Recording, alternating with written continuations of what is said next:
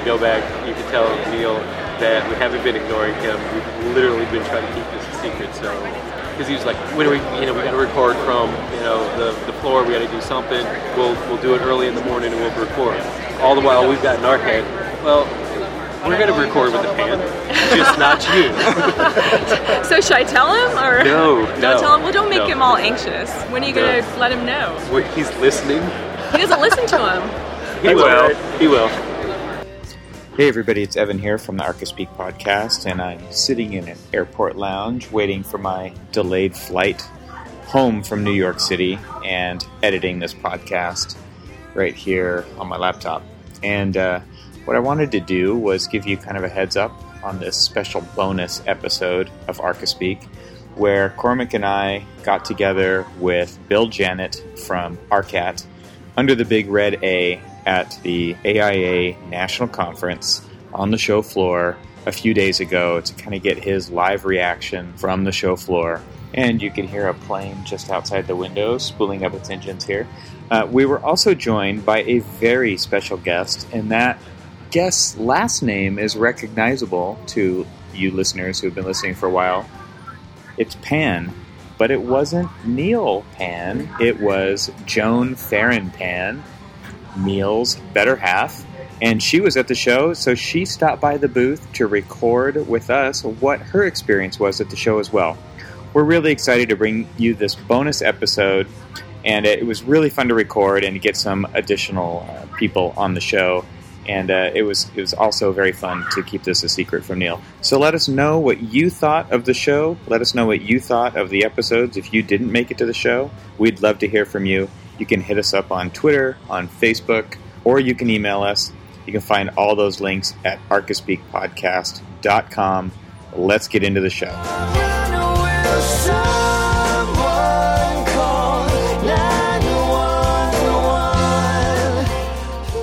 This episode of ArcSpeak is brought to you by Arcat. Arcat has a bunch of content that you guys can use, and it's all free, and I'm happy to be on this podcast. Thank you, guys. Welcome to ArcSpeak, the podcast that talks about what it's like to work in the profession of architecture.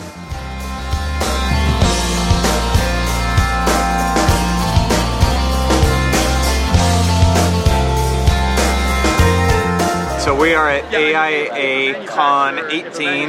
This is the architecture conference, the national conference, and we're at Javits Center in New York City. We are under the big red A at the Arcat booth, which is amazingly popular. This is awesome. You guys are getting a lot of traffic. Oh, yeah.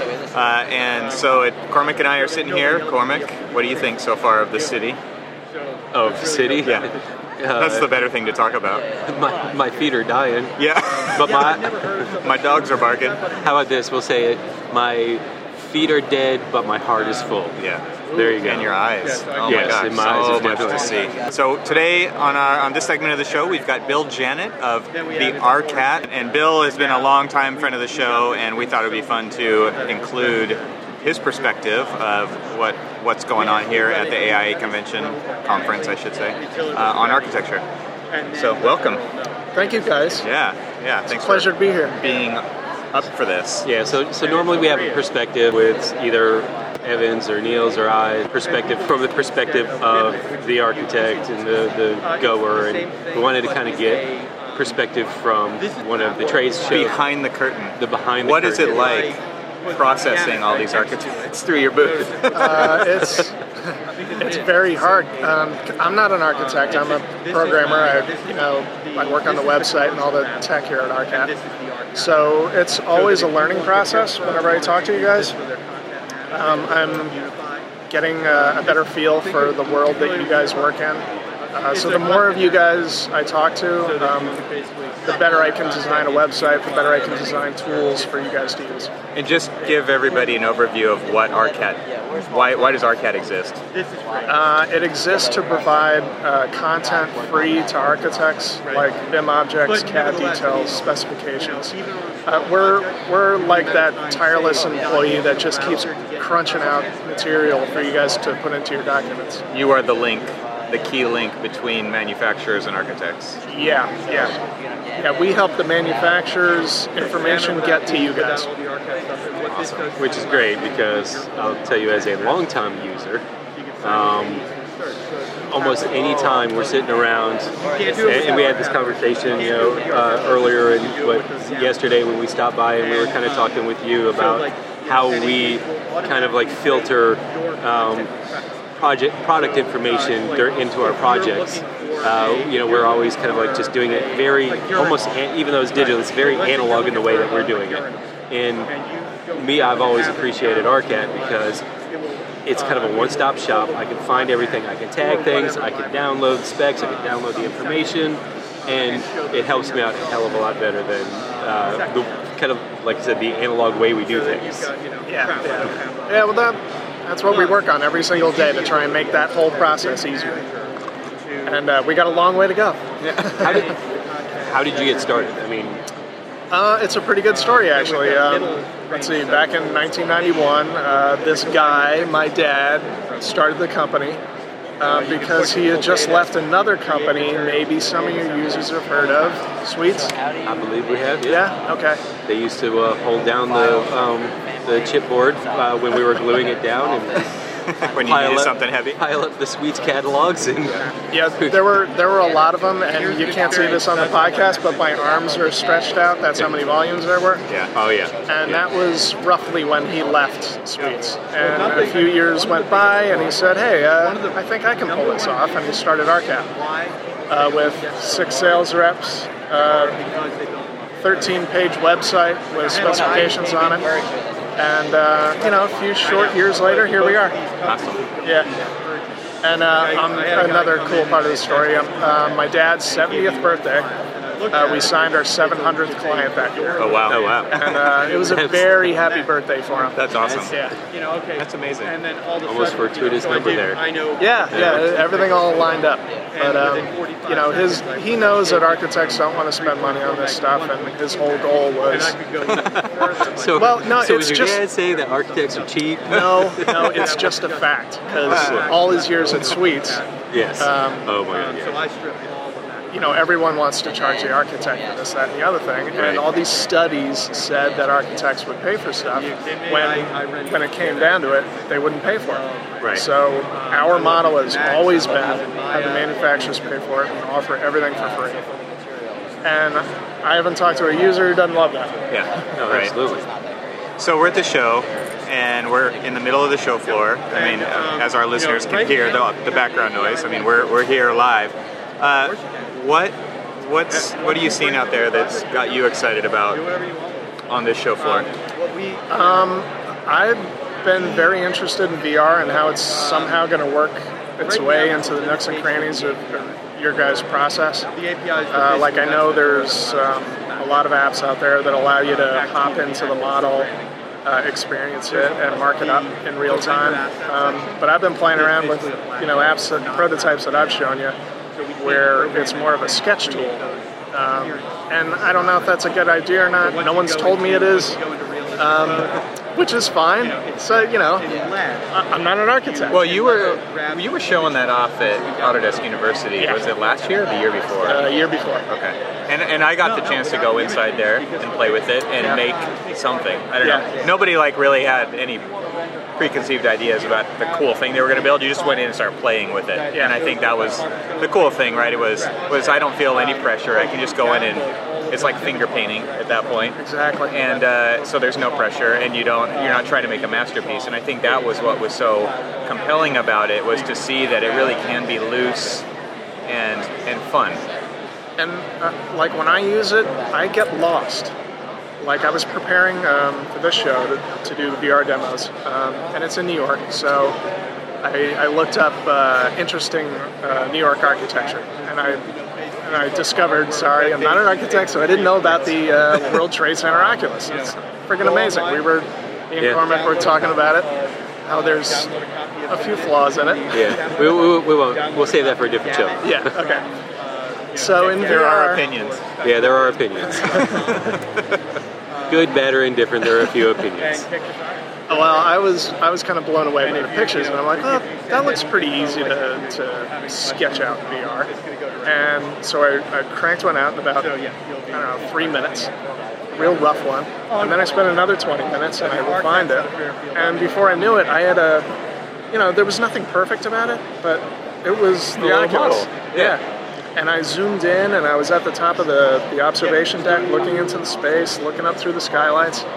And um, again, I got lost. You got to I, experience that space that you yeah. made. Yeah. And I would imagine that architects would would embrace that kind of process. It's a new oh, kind of Lego, right? Well, I mean, and it also can be, you know, like most people think that V R, or at least most people who don't know what V R is, Um, they think that V R is, oh, I, I need to spend a lot of time building a model and processing it and all this other stuff and making it fit, look finished and polished. Perfect. And yeah. so then I can, you know, then it can really use do something. And I think, and you know, I'm kind of on the show floor, I'm staring at a screen that, the V R cat, um, where I'm watching um, just kind of some very rough kind of V R uh, stuff, that, and then it starts to evolve and it's marked up and everything else, and sort of caught my eye. But there's the opportunity to be able to do a lot more conceptual design in V R that then, I mean, one of the things that we do, and we're sketching by hand, and we're doing a lot of like conceptual stuff by hand in the two D world, but we're doing it for a three D, you know, process. And it's time to really start to sketch in a three D world so that we can really get going with it and start to visualize it and then have it move on to the next iteration and the next iteration and really get kind of going with it. So I I honestly think that there's a, a tool out, or a market out there for V R as a concept tool. Hmm. Um, Evan, you'd mentioned just said Lego. So another prototype I've been working on uh, over the last couple months is a Lego-esque V R experience where um, you set up the app with a bunch of uh, blocks. So I had blocks of a chunk of foundation, a chunk of an insulated wall, a, win- a few windows and doors, some floor panels and joists, and these Lego blocks are available in V R where you can grab them and snap them together. Awesome. And I mean, it doesn't kind work. Kind of Minecraft-ish, right? But yeah, yeah, yeah, exactly. Yeah. Uh, but before you knew it, I had like a, a little cutaway of a house. Like and a mock-up. Again, in yeah. minutes. Yeah. Um, so I was talking to a guy just a few minutes ago from A E comp, and he's he works in, in V R in the office. He does programming and whatnot. And he wanted to lay out an office space um, where he could just take uh, different desk layouts. And he said, if I could just Lego them together and show the client right there, we could play around with a bunch of different layouts in, in a matter of minutes.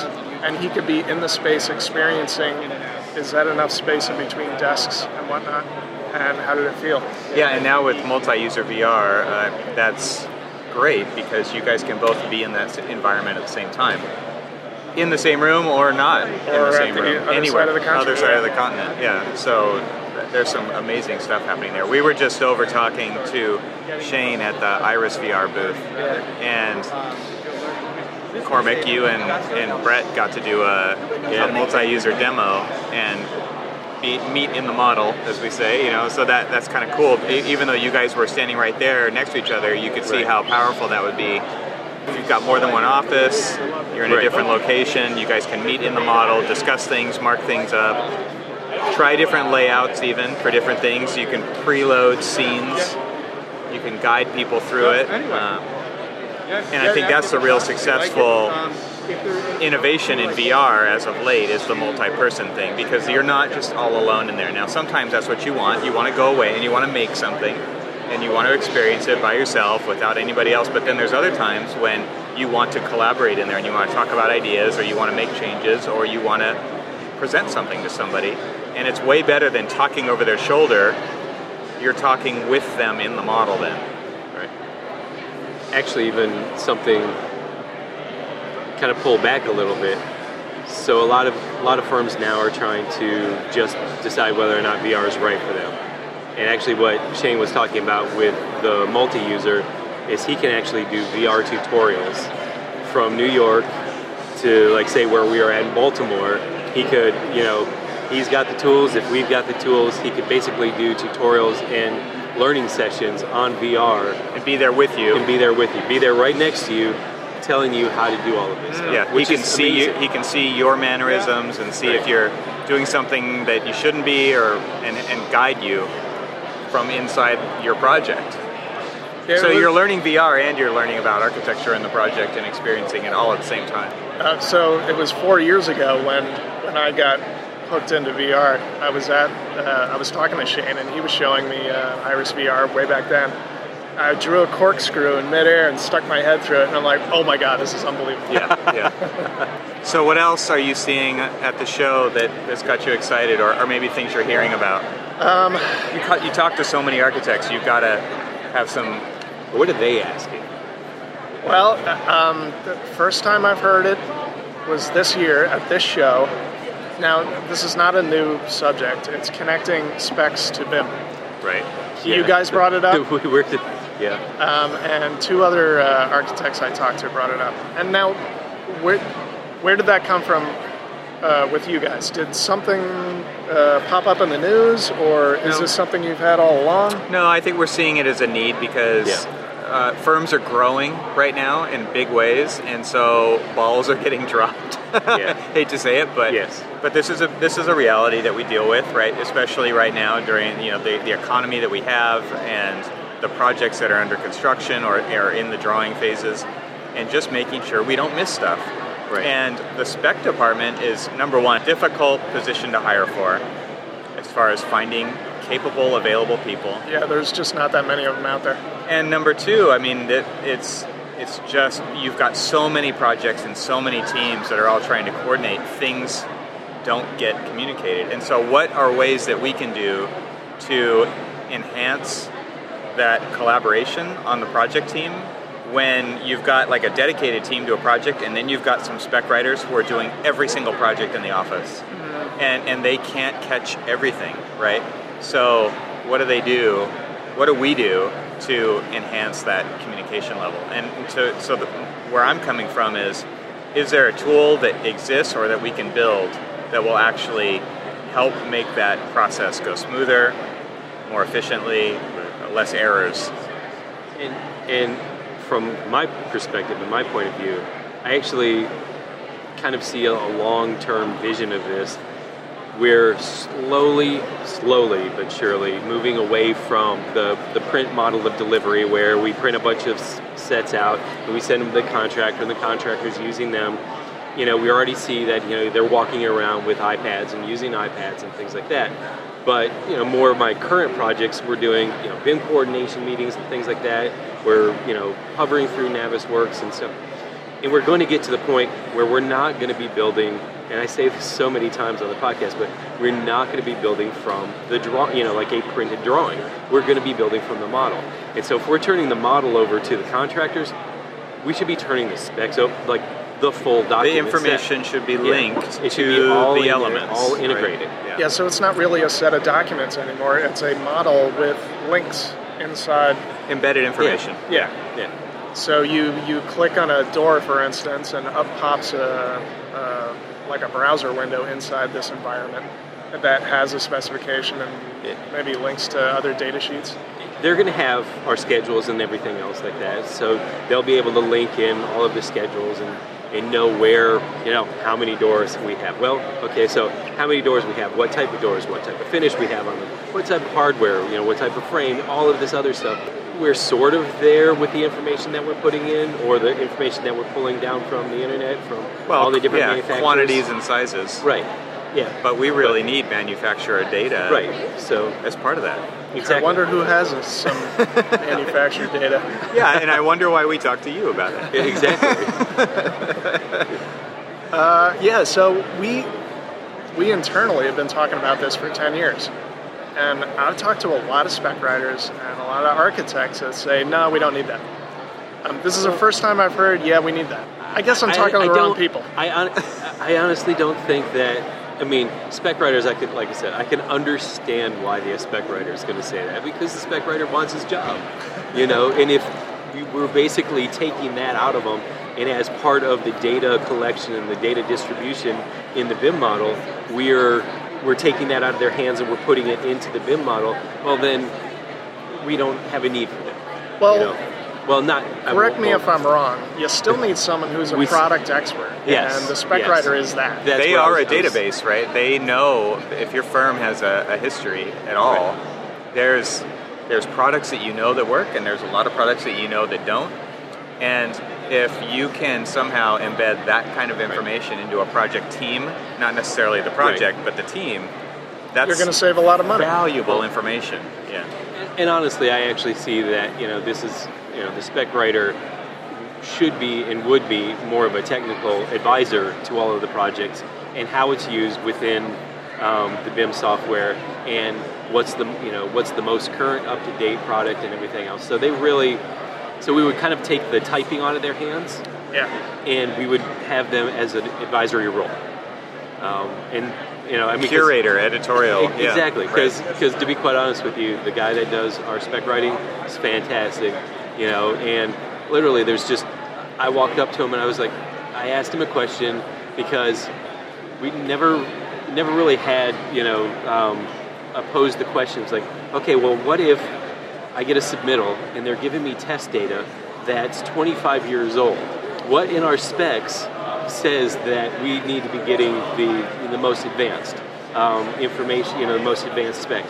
Now, I knew the answer was, you know, well, we're specifying the latest and most current, you know, whether it's ANSI or whoever, um, testing standards, and they should be following that. But not everybody knows that. Or should we edit the spec a little bit to actually say no testing information or no testing data for older than five years? They gave me twenty-five-year-old stuff, and I'm like, really? I know for a fact that Conair tests all of their stuff on an almost annual basis, so you could get the most current testing data. And and so that's why he's important, and that's why he's there, so that he can kind of guide us and, and understand situations it. Like that. Understand why we would suggest, say, an extended warranty for something, or just the manufacturer's standard warranty. I mean, these guys actually know that stuff. So I I didn't mean or you know to hint that they we have no use for them, because we have more than enough use for yeah, them. Yeah. And actually, sometimes, especially larger firms, they may only have like one spec writer. And it's so cold, so you're like, oh my god, I, I have to wait like two weeks before I get any, you know, any shot at this guy. Um, so, yeah. So, so maybe a tool like this would streamline the spec writer more, so he has more time to less time doing stuff they don't want to do, and more yeah, time yeah. doing what they're good wrestling at. with yeah. with Word files. Right. And and I honestly think that you know, and this is just a little pet peeve of mine, that as much as we need a spec writer, we also need that the project team to understand what's in the specs. Because nine times out of ten, they may have a spec writer. They'll do all of that. You know, they'll do all of the work, and the project team has absolutely no idea what's actually specified. Well, in the, the, project. the more we can integrate those two separate exactly. thing documents together, yes. the team is stronger, yeah. and the spec writer is way more integrated because they're actually going to be in the model and seeing what is in there, instead of you're hoping that they look at the drawings and compare it to the spec right now. Yep. And that's yeah. not really happening when people are slammed for time. Right. So the more we can get the spec writer into the model to see what's actually in the project, the better. Yep. So I think that's another win for this kind of an idea. Well, uh, does does the spec writer actually get into the model, or does he have no, a view our, outside does. of it? Ours does. He does? Oh, yeah, yeah. Huh. He, you know, he's in there, and he's, well, whether he's in the model doing like a, say, a red line review of, you know, he'll go through and he'll look at all of our um, our schedules and things like that. He'll even go through and kind of like click on certain items just to kind of find out whether or not everything that we have, you know, like in our analog um, little separate folder of product information and all that other stuff, you know, we'll do at least a little bit of work legwork for him and say, you know, Division seven, you know, Division eight, those kind of things that will populate at least those. But he goes through and basically back checks us. And that's a great thing for us, because a lot of times he'll pick something that's like, hey, I see that you guys have um, frameless sliding glass doors, but you don't have any product data for it. What are you guys thinking? Or do you yeah. do you want that, it's or do you not? Check. Did you model that properly, or you know, what did you do? So there's so, a little check, checks and balances yeah, between yeah. the spec writer and you yeah. and, and vice versa. Exactly. Which this tool would also help with. Because if you have that yes. door modeled and there's no section in selected in whatever system this is, right. you get a red flag on the other end. Right. Yeah. So when can you have this product ready? Uh, next week, no problem. Oh, uh, you've been working on it ten years, I, I heard you say. Well, off and on, yeah. But do we have anything to show for it? Well, I mean, Spec Wizard came out of it. Um, Outline yeah. Specs came out of it. But um, that's which. Thank you. For that's both it of so far. I, I, yeah. I honestly, the Outline Spec Wizard, when I was like one project I was thrown in on, and we were submitting for um, a design development package, and all they required was outline specs, and nobody had written them yet. And I went through and I'm selecting every one of the parts that I know later. are going to be thirty minutes later. I had absolutely everything that I needed, and I was yeah, just two hundred like, short forms. Literally specs. From that point on, I've been preaching Arcat since till I'm blue in the face because of that. Well, oh, I thought we had another guest. We do. We do have another guest. Welcome. Hi. Thankfully, we're going to introduce um, somebody who just walked up, the better Pan. I'm not going to argue with that. So since you heard us sort of talking about this, you know, you haven't heard Neil's voice, so because Neil's not here, because Neil's wife is here, and she sent him home. Yes, with the children. So someone's got to watch them. Exactly, exactly. And it's his turn. It is his turn. Totally. Yes. We somehow trade off conventions. Awesome. Yeah, perfect. Yes. Well, so, thanks for thanks for joining in. Welcome. It's awesome. Thank you for having me. Please, please introduce who you are and what you do okay. besides put up with Neil. Well, um, I am also an architect, and I started out my career doing schools. And then I moved into institutional and commercial work, and through the connections there, I got hired on the owner side at Lockheed Martin and was facilities architect there, and then the lead of the workspace management group. Wow. And so I got to direct design and tell other architects what to do, which is way better.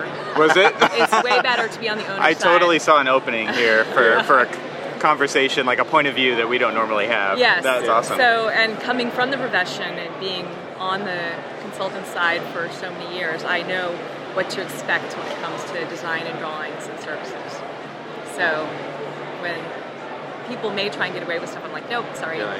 Uh, I, nice try. Yeah, I know. I know what it's supposed to look like. I know what a level of detail you're supposed to have in there.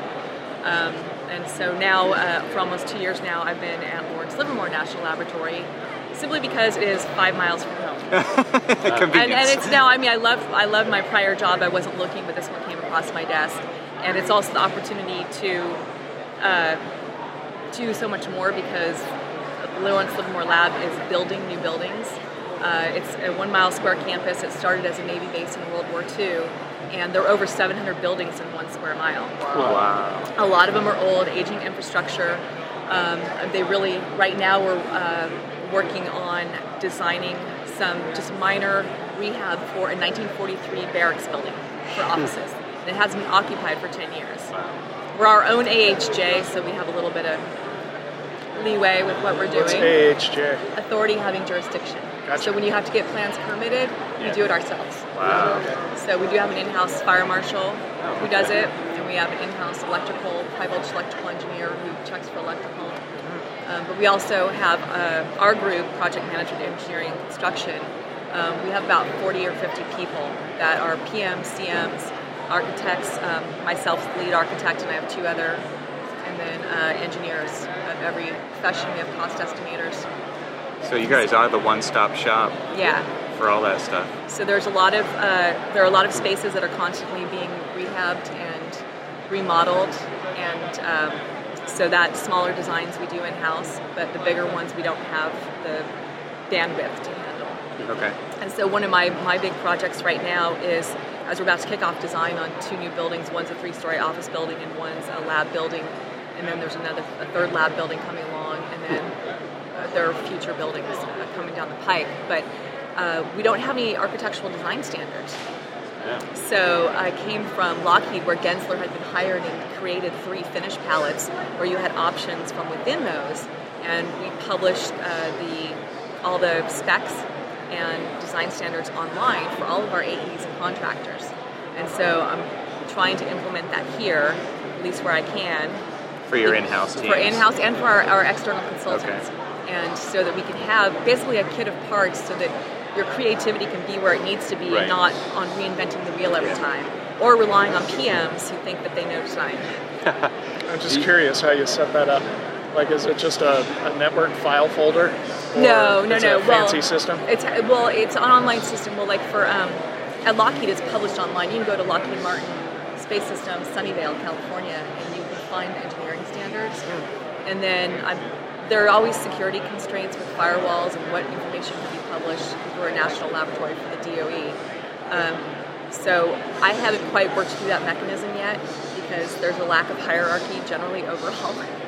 It used to be University of California run, okay. So they come from this R and D academia type of mentality. Um, so it's this is it's it's exciting. I mean, it's like a brand new frontier, and I've got a lot of support for it.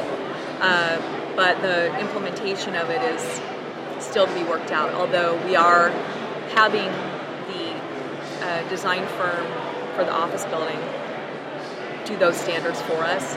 For the office building, with the idea that they're, they will forward. be lab finished in, or okay. will be finished down to the laboratory. And it was its own project, and then the timing of things, we were rolling it into this other one.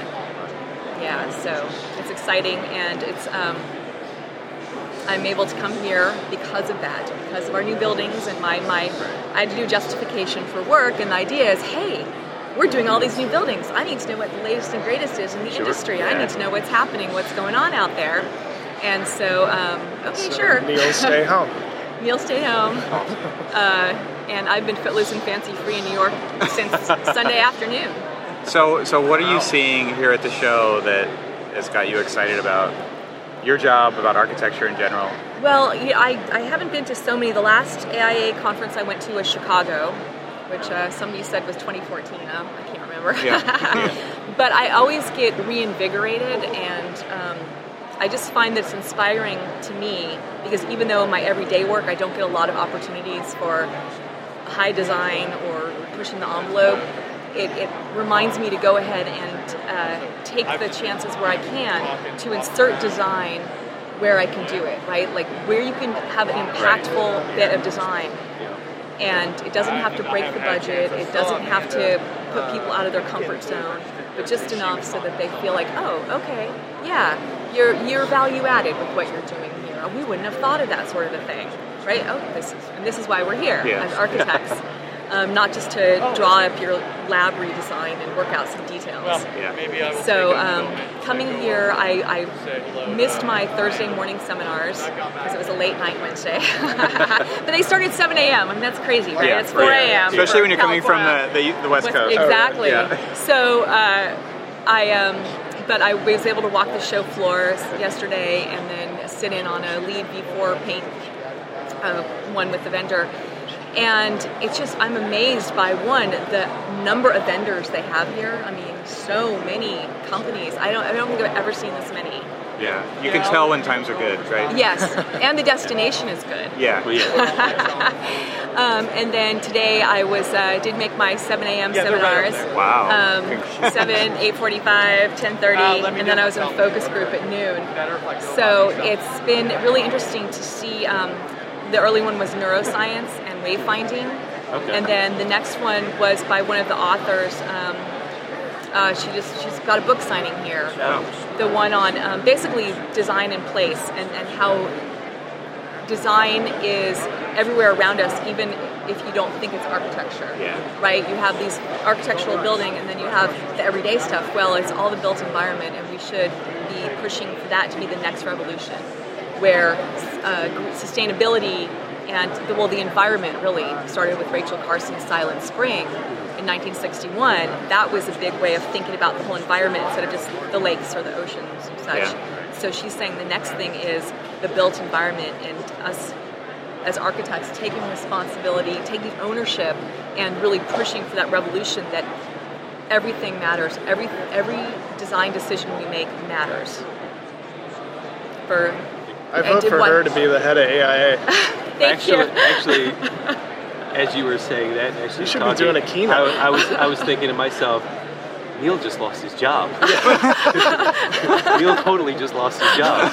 No, no, I don't want to do that. That's okay. Uh, Neil's no, no, last no, no. podcast. We might want to. So, sorry, Neil. Oh, no, that's okay. He's, he's uh, his job's safe for now. He's, it's safe. It's safe. Okay. uh, I was thinking, though, as I looked, I was looking through the catalog, yeah.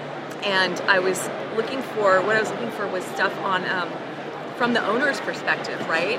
It's all, because I was in uh, risk management in design and in construction for designers all day Wednesday, and I'm thinking all these architects are complaining about owners and what owners are making them do, and I'm like, well, I'm both. Yeah, yeah. So I, I understand what's reasonable and what isn't, and I try to tell my people, hey, you guys, this is what you can expect. You know, that's interesting because a lot of times people don't understand what's going on, whether it's politically, financially, or anything else. You know, they don't have, um, they're not privy to like the, the long view mm-hmm. of things. And so they're just like, ah, oh, I can't believe they're cutting this, you know, because of this. Well, they're cutting this maybe because... You don't you understand know, the whole thing. Exactly. Yeah. You know, it's, you're right. I mean, well, she's going to be doing a, uh, filling out the whole A I A thing next year. I am. For that, I am. uh, to, to give a speech on that. Actually, oh. I mean, that'd be a fantastic topic, though. And I, I think that one could either be, I think that one would work better as a panel, right? Yeah. To yes. get other yeah. owners to talk I'm, about it. Because, I mean, I've got a, a handful of friends that I used to work for. Now they're um, project managers or, like, you know, directors at, like, public school systems. Okay. Mm-hmm. And, you know, they're coming from it from the perspective of, yeah, we used to do all of these public schools, but now I see the long game, mm-hmm. and I understand what it is, and I'm like, oh, now... they actually do that. So I mean, you know, having perspective like that, I, yeah, I mean, panels. I, I could it, see, it would I mean, be a, great information for a lot of people to hear. Oh yeah, yeah. I think so, because um, a lot of owner owners do need to be educated, but those of us who've been in been the profession, been on both sides, can do the educating. Yeah, exactly, yeah. exactly on both sides as to what what our expectations are and roles and responsibilities, and then. Um, that we're not trying to screw over architects. Right. I mean, right? They're trying to suck our soul. You know? Exactly. So, I mean, when you were, well, I mean, now, and then when you were, you were at Lockheed, I mean, did you find yourself educating architects a lot on, like, why, you know, it's like, look, you know, mm-hmm. I understand from, you know, from your point of view, this is, you know, you know kind of sucks, but yeah. this is kind of what we have to do. I, I did. I did. A lot. Because we never, you know, like, so, you know, Evan and I, you know, we're working either for K through twelve or higher ed and stuff like that. And yeah, they have project managers, but a lot of times they're not architect project managers, mm-hmm. so they don't know, you know, how to. They're just like, well, you know, this is the standards, just do it. It's maintenance, kind of maintenance driven. You know, or, main, yeah. Exactly. Obviously, and, they have to deal with their maintenance people all the time, and they have to deal with right. us a few times. Right. Mm-hmm. So they're going to listen more. Yeah. To their own people, for sure. Mm-hmm. That's that's an excellent point, and that's that's one of the things I learned at Lockheed was uh, there are a lot of stakeholders. It's not just the project implementation or, in our case, P M E T group, um, the in-house subject matter experts, and C Ms and P Ms, but it's your users, your end users, which are scientists and engineers, right. and then there's the whole maintenance staff. They're going to have to take care of all this stuff, and so you want to give them materials that are functional and durable.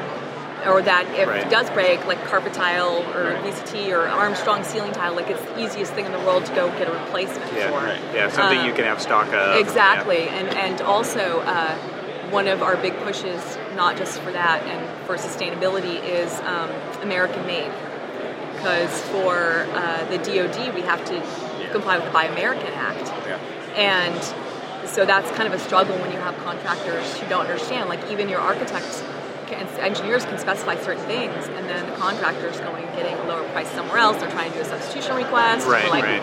You know, you really can't do that here. Yeah, right. Uh, and then at both those, at the lab and Lockheed, there's a whole security layer of things that we have to deal with. But in terms of um, getting the stakeholder buy-in, this is where we as, as design professionals educate them about, hey, okay, I understand you want durable and this and that, but hey, what if I found you a nicer-looking soap dispenser? Rather than this craptastic one, or hey, do these accessories work for you? Or um, hey, I, this is I know this is kind of a new product, but look, it's it's durable. Here's the data sheet. It's easily replaceable. We always get out of stock on a new yeah. new construction, so here right. and here, a couple boxes right. of it, right.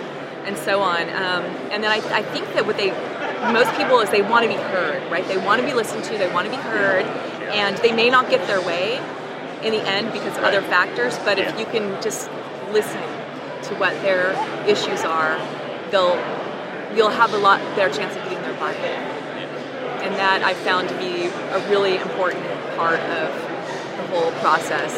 Awesome. Yes. I learned that, I don't necessarily say the hard way, but um, dealing a lot more with uh, higher ed, you know, you've got so many different personalities, so many different user groups involved with it, that, you know, really kind of getting them involved early, often, and, you know, if you have to make a decision that affects something that they are already giving you direction on, you know, it's it's able to kind of like do that, you know, at least hear them, listen to them, kind of, you know, if it's, well, we got to change it, understanding their position and understanding how to explain to them why we have to change it. Mm-hmm. Yeah. Exactly. Well, your original question, I think, was, uh, what have I seen here? Um, in addition to a lot more vendors, um, a lot more diversity. I mean, really, it's you, you see a lot of different races, a lot more women, um, all age groups, a lot more younger professionals, and to me that's inspiring because it's part of the whole push by the A I A to be more inclusive and um, diversified and not just be this old white guys network, right? Yeah. Where they, hey, we're old white guys. They were all white, yeah. and yeah. yeah. White guys, village white guys, sorry, Neil's one too. uh, I was just in a focus group about what the, it's a hired, an outside firm hired by the A I A to basically talk about how we thought of the A I A and what they could do to advocate for architects and architectural profession and, and the sort of, what are the things they could do better and should they be more active, uh, writing their white papers, take a stand on things, and, and kind of somebody said that it was a really good idea that it doesn't have to be political, I'm doing air quotes right now, uh, but that you're looking at issues with the, the perspective as a design professional, as in we are licensed, we have to protect the health, safety, and welfare of the public, and therefore do these conditions in this situation uh, do that, or are they complying with code, and, uh, and, and are they sustainable, and take on these issues from that perspective. And we're all like, yes, you should. The A I A cannot keep being an institution that just says we're this and we're going to protect the profession and stuff. It needs, we need to be at the forefront of what's happening in the world. And then my big thing is the fees, the dues, yeah. right? Yeah. I'm never a member, and neither is Neil unless work is paying for it. Yeah.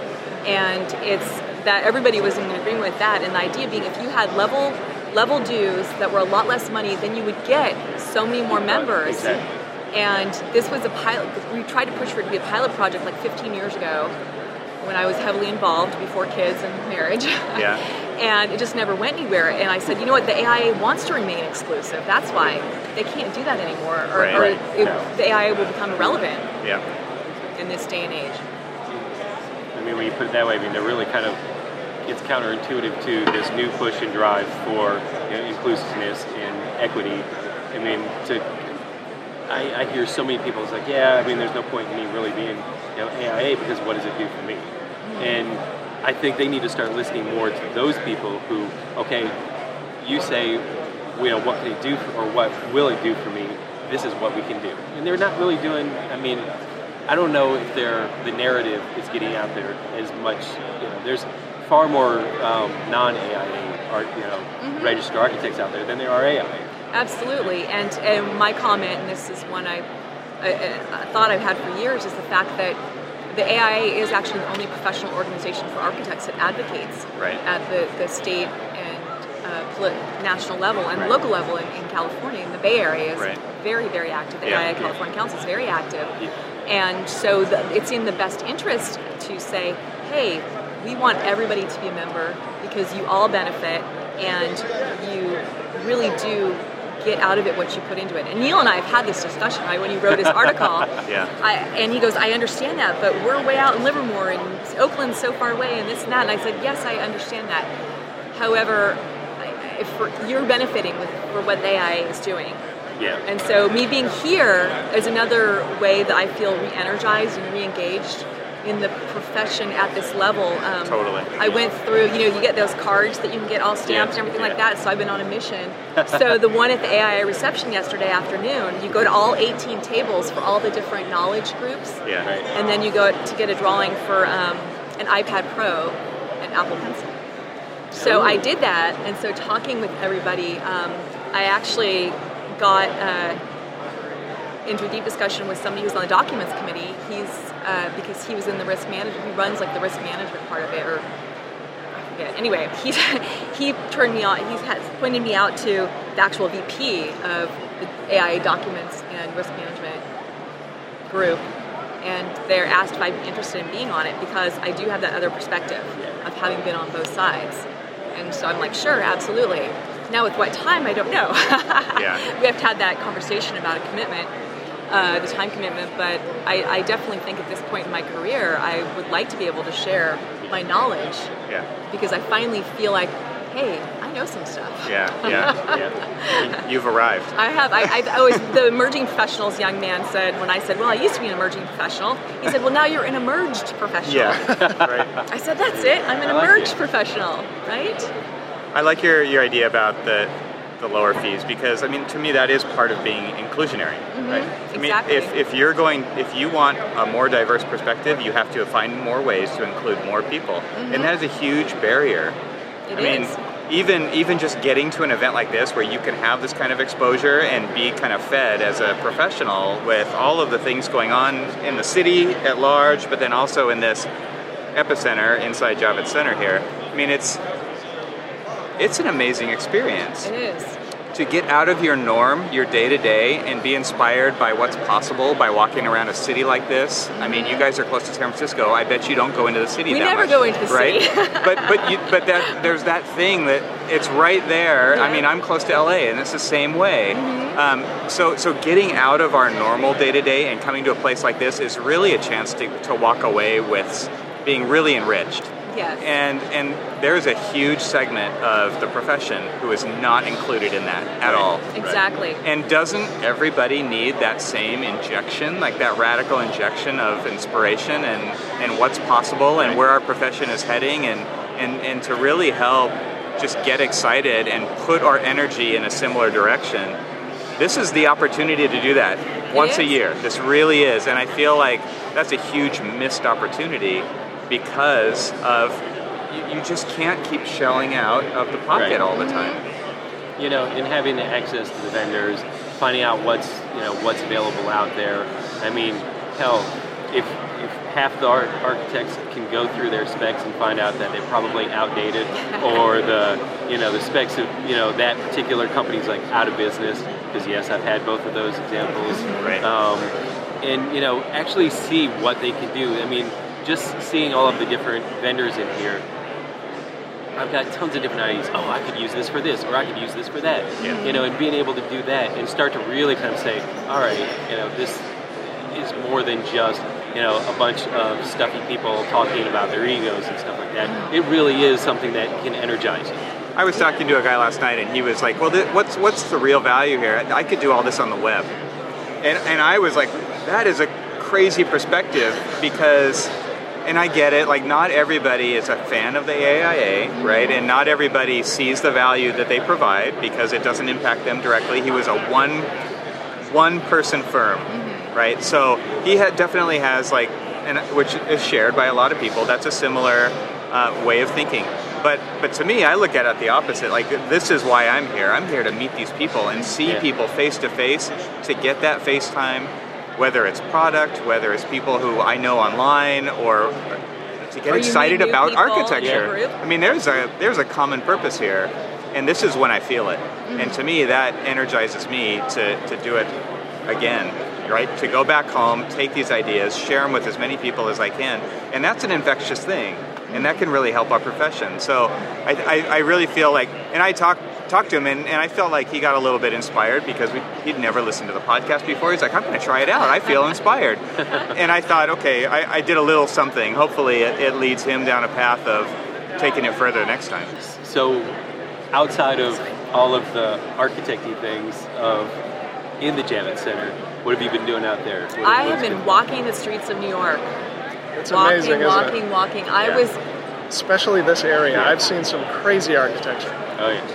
It's. I've been downtown. Um, the farthest north I got was uh, finally got to the Met, which I've been a member of for like fifteen years. Really? My stepdad renews my membership every year for Christmas, and nice. It's inspiring to me. I'll tell you the best thing, which we did last year for the first time, was the walk the High Line.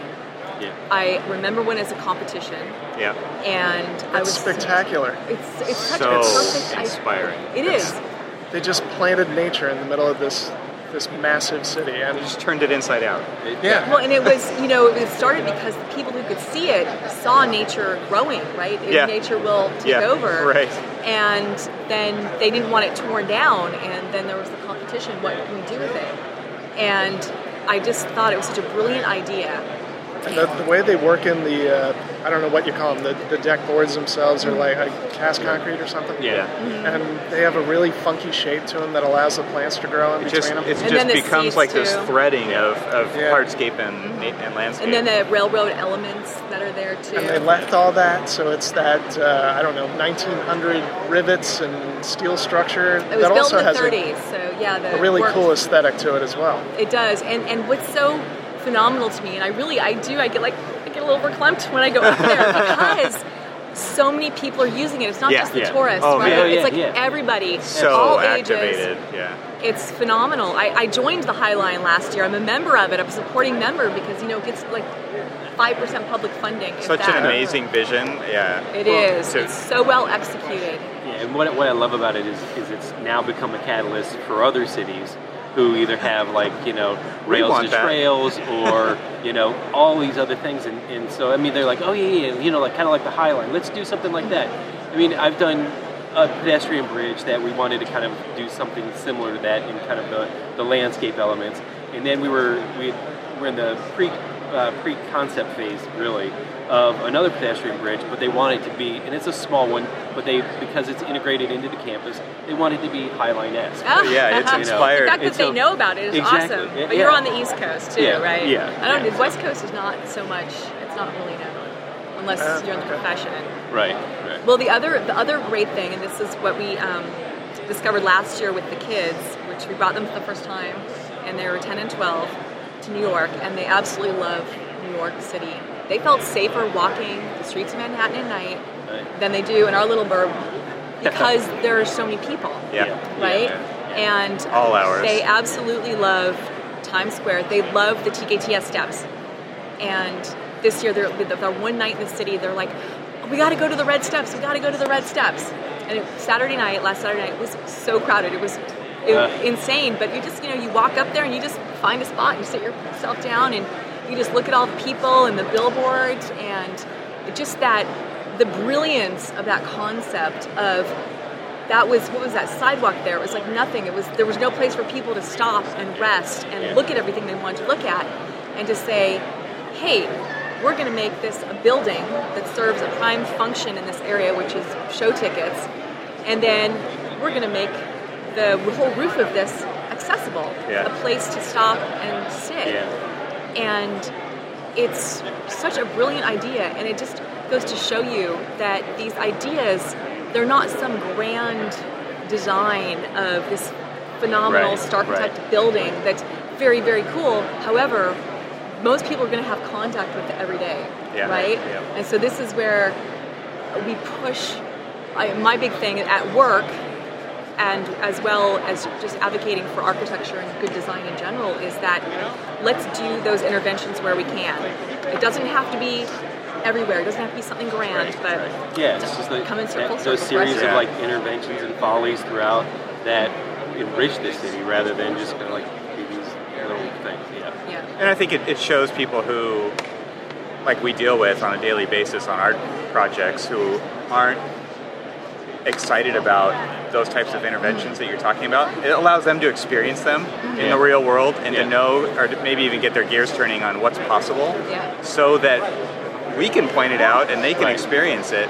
That yeah, like this is, we, we can do things like this on, an, on a campus that's been around for eighty years and there's there's so much possibility, but they get so stuck into their kind of myopic vision of what their campus is, it's very hard to start thinking outside the box, right? So it's great to have examples like this where we can experience it, see that it actually works really well, look at that engagement by the public, and, and talk about that success, and, right. and really just lower the barrier to entry, the, the anxiety that they have of trying something different. Mm-hmm. Bill, your organization. Yeah, um, another thing I've noticed in the city over the last uh, fifteen years or so is the simple use of giant uh, planters, a few simple chairs and tables, and paint. Mm-hmm. That's all you need. They exactly. paint the pavement a certain color, put down a couple of uh, planters, and yeah. all of a sudden you have this little square where people can sit and mill about, and, yep. and the yep. rest of New York City revolves around it.